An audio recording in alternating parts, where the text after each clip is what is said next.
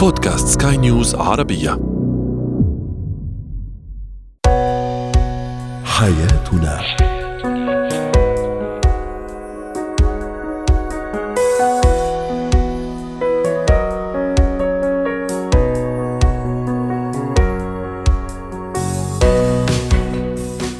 مستمعينا الكرام أهلا بكم معنا إلى حياتنا فضاؤكم اليومي الذي يعنى بشؤون الأسرة وباقي الشؤون الحياتية الأخرى والذي يمكنكم الاستماع إليه عبر منصة سكاي نيوز عربيه دوت كوم سلاش بودكاست وباقي منصات سكاي نيوز عربيه الأخرى. شاركونا عبر رقم الواتساب 00971 561 88 622 3 معي أنا ابتسام العكريمي.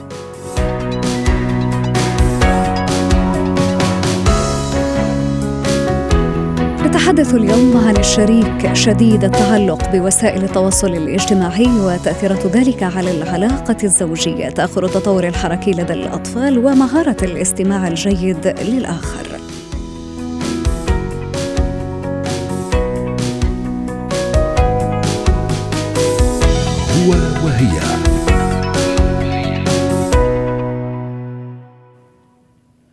تصفح منصات التواصل الاجتماعي هذه الأيام قد يكون امرا عادي وبديهي لكن هذا قد يتحول إلى سبب مشكلة كبيرة بين الأزواج إذا بالغ الشريك في الوقت الذي يقضيه في التصفح أو المحادثات الافتراضية. على حساب طبعا الوقت القليل الذي سيتبقى للشريكه والعكس صحيح هنا طبعا بإمكان الزوجه أن تكون هي الطرف الذي يتملكه هذا الميول المبالغ فيه للسوشيال ميديا. طرحنا سؤالنا تفاعلي هل يقضي شريكك وقتا أكثر مع وسائل التواصل الاجتماعي. ورحبوا معي مستمعينا الكرام بالدكتور شافع نيادي الخبير في العلاقات الأسرية. يسعد يومك دكتور. إذا هذا هو سؤالنا تفاعلي تعليقات كثيرة وصلتنا على منصة سكاي نيوز عربية. تعليق يقول هذه مشكلة العصر والكثير من البيوت فيها مشاكل. لهذا السبب تعليق آخر يقول لابد أنه يتم تنظيم الوقت عشان ما نبالغ وعشان أيضا ما يكون في ملل في البيت. تعليق أخير يقول نعم وهذا الشيء يولد نقص الاهتمام بين الأزواج. أهلا وسهلا بك مرة ثانية دكتور شافع. اليوم هل نستطيع أن يعني نقول أنه تعلق الشريك المبالغ فيه بمنصات التواصل الاجتماعي سواء بالحديث فيها أو بالتصفح إذا كان الوقت المخصص لها أكثر من الوقت المخصص للشريكه أو العكس، هل نستطيع أن نقول بأن ذلك بات ظاهرة أو بات إدمان على الإنترنت؟ أسعد الله أوقاتك أخت ابتسام. أهلا وسهلا. مثل ما ما قلتوا المشكلة للأسف أخت ابتسام أن هذا الشعور المدمن على مواقع التواصل الاجتماعي يرى الموضوع موضوع تافه أنتم تبالغون كثير.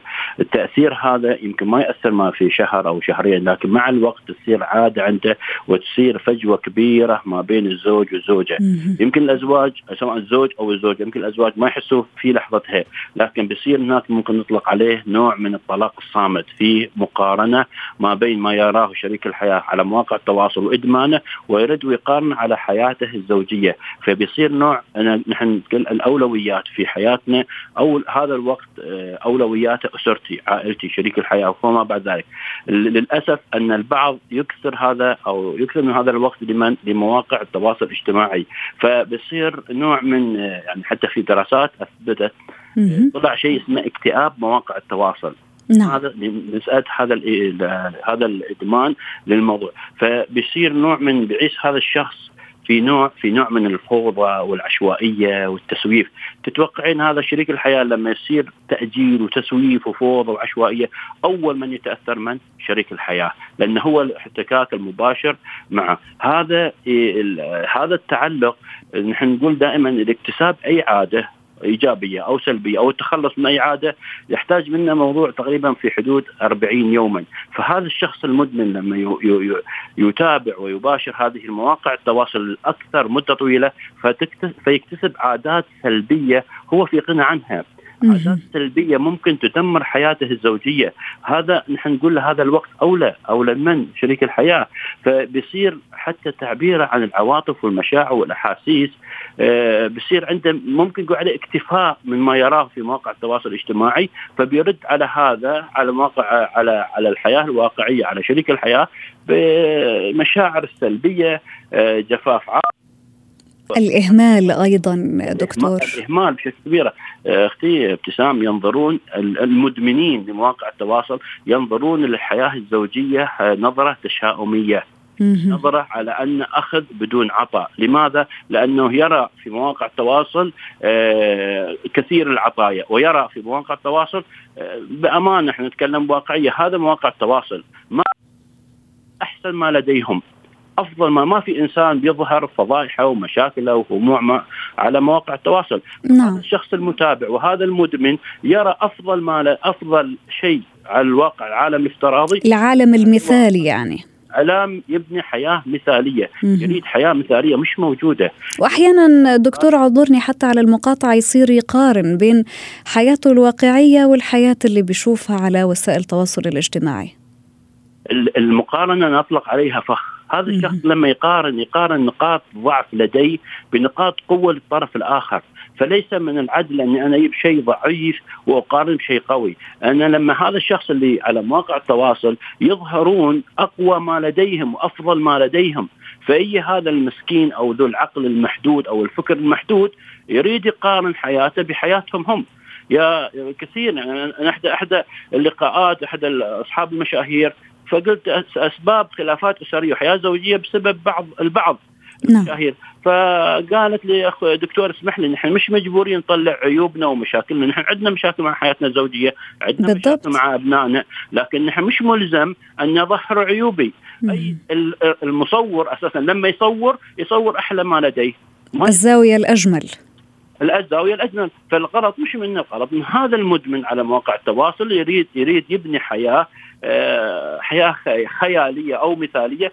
فأقول دائما أخي شريك الحياة انتبه لحياتك. واضح. بدون لك بدون بدون شريك الحياة هو اللي بدون. واضح جدا. افكار هالكه للحياه في بعض الأوقات دكتور شافع إذا كانت الزوجة هي اللي عندها هذا التعلق الشديد بالسوشيال ميديا قد يزرع الشك في تفكير الزوج. وأما إذا كان الأخير هو من ينطبق عليه الأمر فقد يتسبب أيضا بالشعور بنقص الاهتمام لدى الشريكة. هنا ما الحل؟ وكيف نتجنب كل هذه المشاكل التي قد تؤثر على العلاقة الزوجية برمتها دكتور؟ أنا أقول الحل الأولى أنا بدل إدماني للموضوع وركز على حياتي وحياتي الزوجية. إدماني هذا هو نحن قلنا إدمان يعني معناته مبالغة يعني البعض يقول ممكن حدود ساعة ونص ساعة وساعتين ممكن يقول لكن بشكل كبير أكيد أكيد يثير الشك والشكوك للطرف الآخر. فأنا أسألنا حتى لو كان في شكوك أو لو كان في عمل، البعض ظروف عمله يجي شريك الحياة يشوف الواقع ويشوف العمل معاه ويكون موجود معاه، لكن في درجة ان بدرجة الإدمان ودرجة الكتابات وما شابه ذلك على مواقع التواصل فأكيد الطرف الآخر بيجي شعور آه، نوع من الغيرة، نوع من سوء الظن، نوع من الشك، لأن مهما كان يعني يعني لأن أشوف إنسان محتاج لإنسان وأنا أشوف هالإنسان أمامي وأنا محتاج إنه فياس يلجأ لشخص عالم افتراضي. فبأمانة أنا سواء كالزوج ولا الزوجه شو يعني بمعنى شو قدري؟ ما لي قدر. ليه؟ أنا محتاج. أنا نحن نقول الاقربون أولى بالمعروف.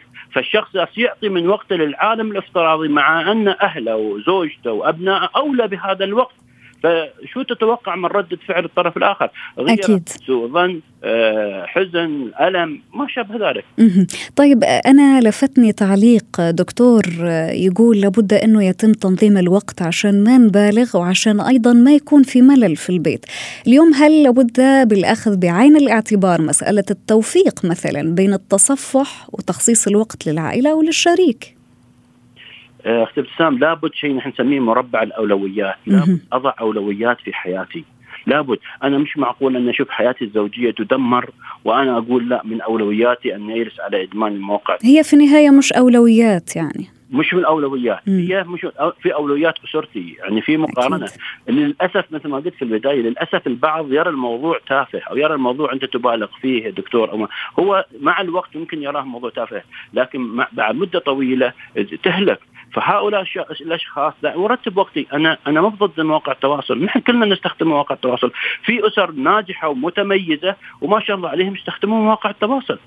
لكن لماذا أعطوا ذو حق ذو حق حقه؟ أكيد. اعطي حياتك الزوجية حقوقها، أعطي أسرتك حقوقها ويجلس على مواقع التواصل. وتنظيم الأولويات مثل ما حضرتك تفضلت ودائما الشخص لابد أنه يوفق وبشكل عادل أيضا، شكرا لك دكتور شافع نيادي الخبير في العلاقات الأسرية على كل هذه المعلومات الثمينة ويعطيك ألف عافية.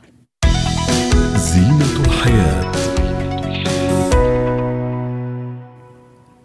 قد يتعرض بعض الأطفال لتأخر التطور الحركي بشكل قد لا يتماشى مع الفئة العمرية وما قد يتسبب بعدم القدرة على القيام بأبسط المهارات الحركية كتعلم كيفية تناول الطعام الأمر الذي يؤدي إلى إصابة الأمهات والأباء بالقلق. رحبوا معي مستمعينا الكرام بضيفنا العزيز دكتور محمد راشد أخصائي طب وأمراض الأطفال. يسعد أوقاتك دكتور. خلينا نعرف من حضرتك ما هو تأخر التطور الحركي بطريقة أكثر وضوح وما هي أعراضه؟ السلام عليكم ازي حضرتك؟ وعليكم ان شاء الله تكوني بخير والمستمعين بصحة وبخير وعافية يا رب. بقول لحضرتك دلوقتي طبعا آه، إحنا مهم جدا الأم تبتدي ملاحظاتها من بعد ولادة الطفل.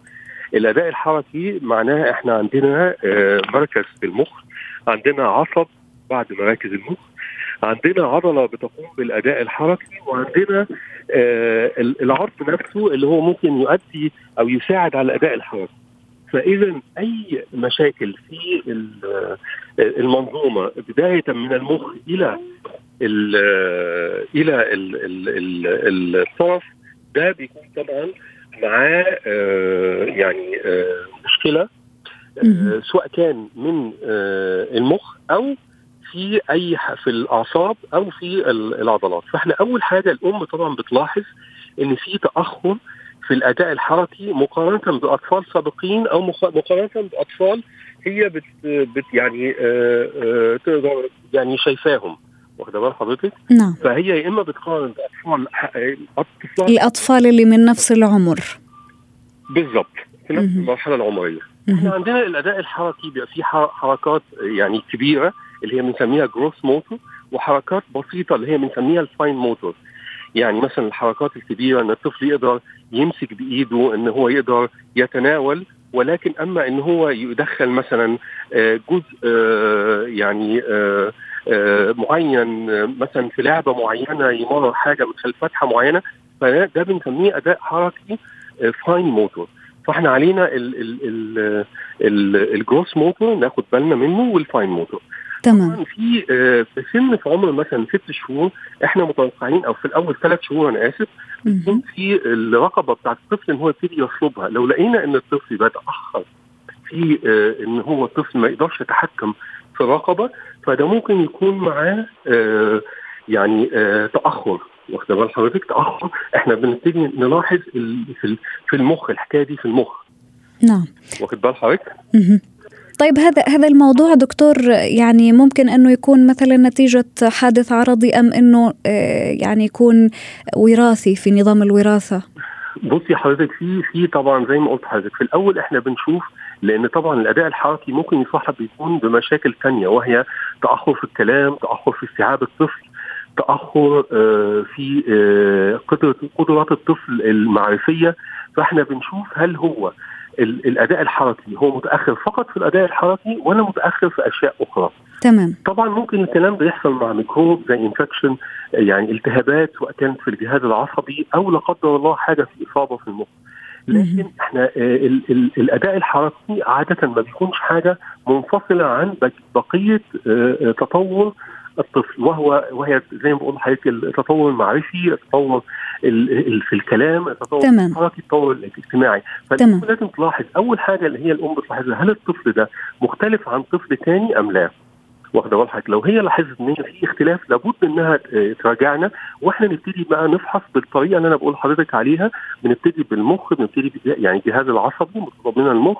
وبعدين بنروح للأعصاب وبعدين بنروح للايه للعضلة نفسها والعظمة.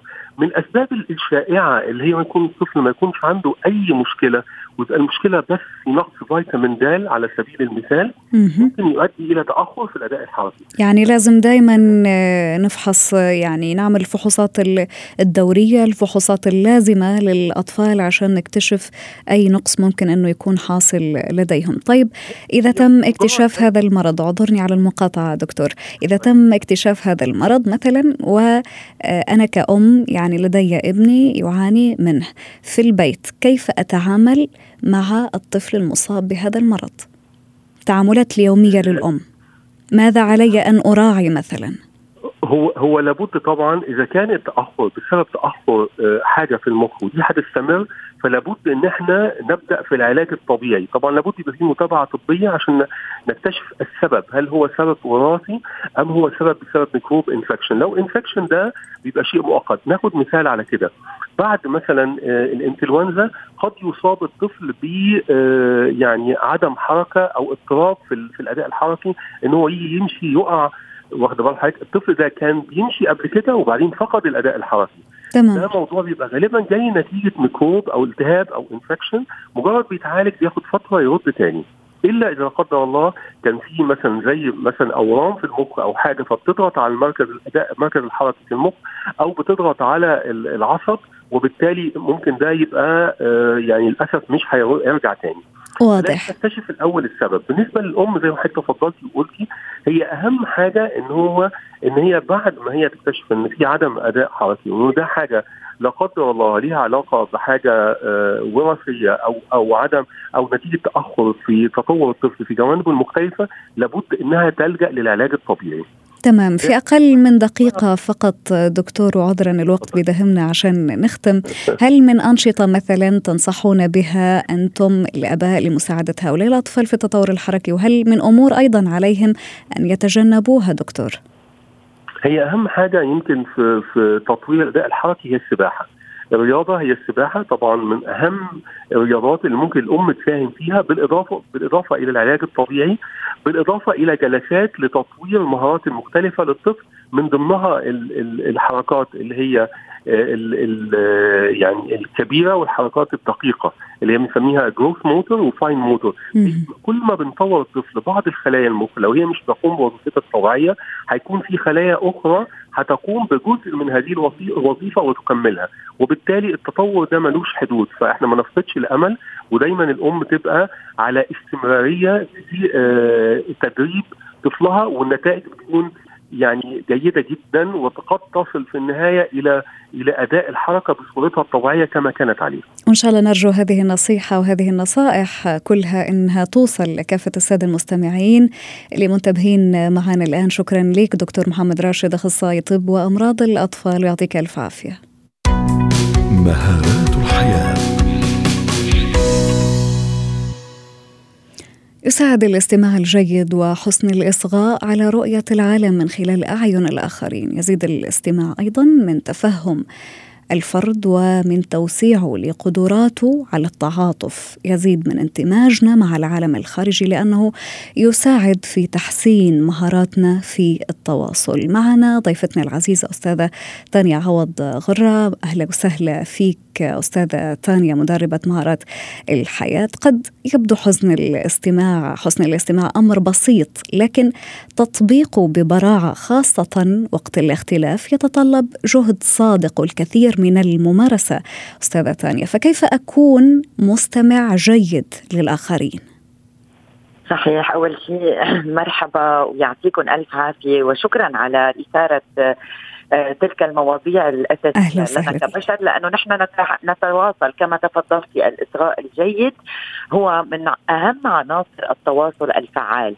ولنتواصل بشكل فعال وإيجابي وبناء علينا التدرب على الإصغاء بنسبة 70% والكلام بنسبة 30% وهو أمر صعب.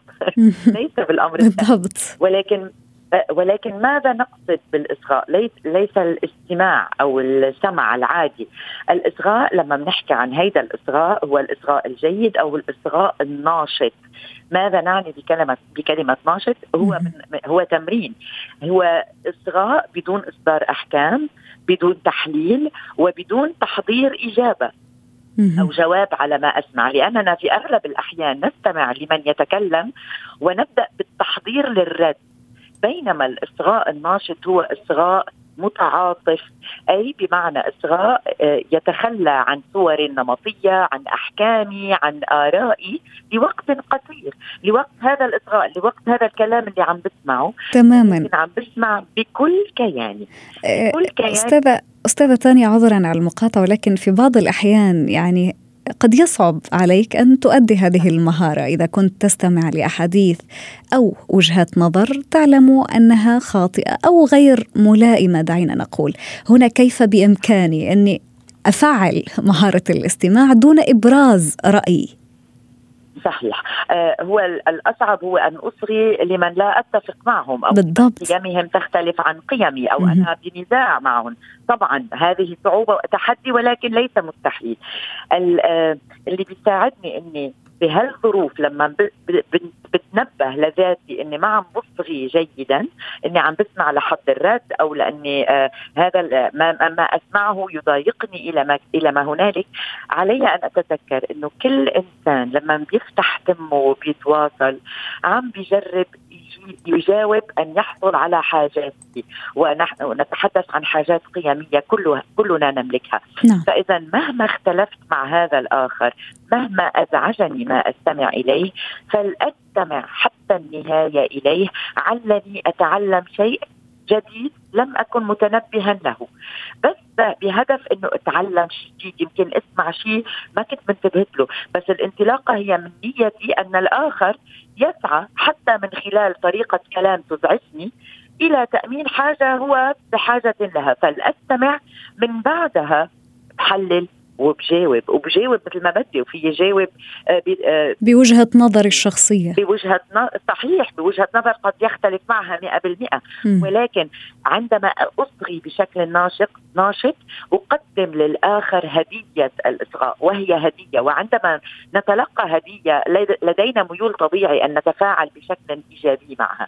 فعندما يشعر الآخر بأنني أصغيت إليه هو أكثر احتمالا وعرضة للإصغاء لوجهة نظر. بالضبط هو أيضا سيصغي إليه.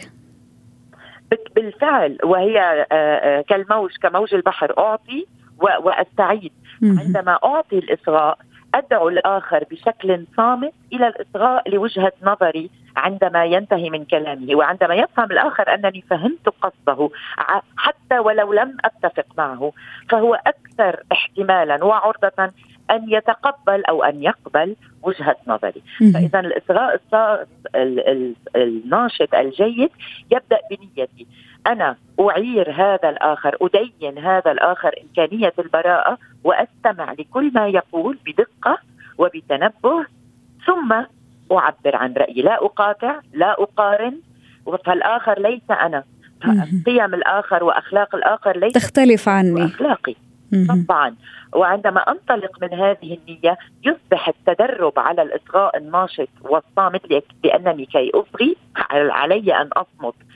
فيصبح هذا الأمر تمرين أستطيع القيام به. وكي أسمع أيضا علي أن أصغي ومهارات الاستماع والإصغاء تزيد كذلك من القدرة على فهم. تعود لي بالنتيجة الإيجابية. بالضبط بالضبط. أنا أقوم بذلك لصالحي. بالضبط. وتزيد أيضا أستاذة تانيا يعني في القدرة على فهم مواقف الآخرين ومعرفة الردود المناسبة للموقف والأخرى التي يفضل أن نقوم بتجنبها. شكرا لك. ضيفتنا العزيزة أستاذة تانيا عوض غرة مدربة مهارات الحياة ويعطيك ألف عافية. ختام برنامج حياتنا شكرا لكم على طيب الاستماع والإصغاء وإلى اللقاء.